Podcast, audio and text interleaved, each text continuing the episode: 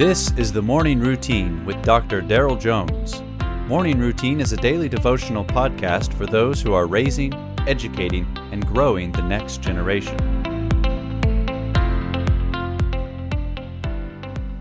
Okay, I don't know about you, but I'm rested. I'm I'm relaxed. I'm I've, I've got my cup of coffee. I'm good to go. Let's let's charge into another new week. What do you say? Lamentations this morning. Yep, Lamentations chapter 5 verse 7.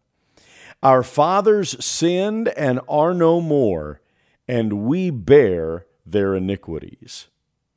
The book of Lamentations was written by an anonymous author who tells the story of the Babylonian siege on Jerusalem.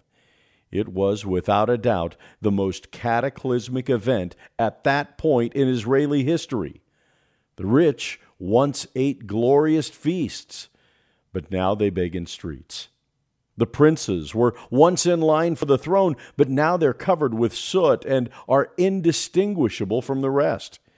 It would have been far better for the people to die by the sword, for they will now die from hunger. The Lord sent Babylon to capture Israel as punishment. They no longer followed his commandments. They served foreign gods made of stone instead of the God of creation. Their captivity lasted 70 years. So Israelites were born as slaves in Babylon that never knew what life was like before the siege. Today's passage talks about those people. They grew up in Babylon because their ancestors sinned against the Lord. The punishment extended to their generation. This is a good reminder that others are affected by our choices.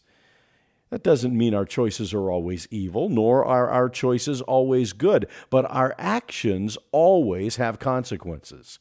If you choose to be proactive in your faith, centered on God's Word and His presence, being active in the faith community, and teaching these things to your children, then you're seeking to raise followers of Jesus. But if you choose to be negligent, then you're not intentionally seeking to raise followers of Christ.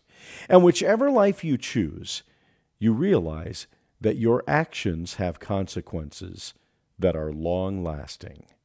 Walk in wisdom, with your eyes set on Jesus, and reap the good fruit of your labor.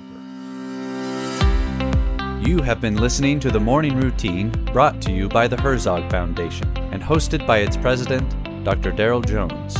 For more information, please visit herzogfoundation.com.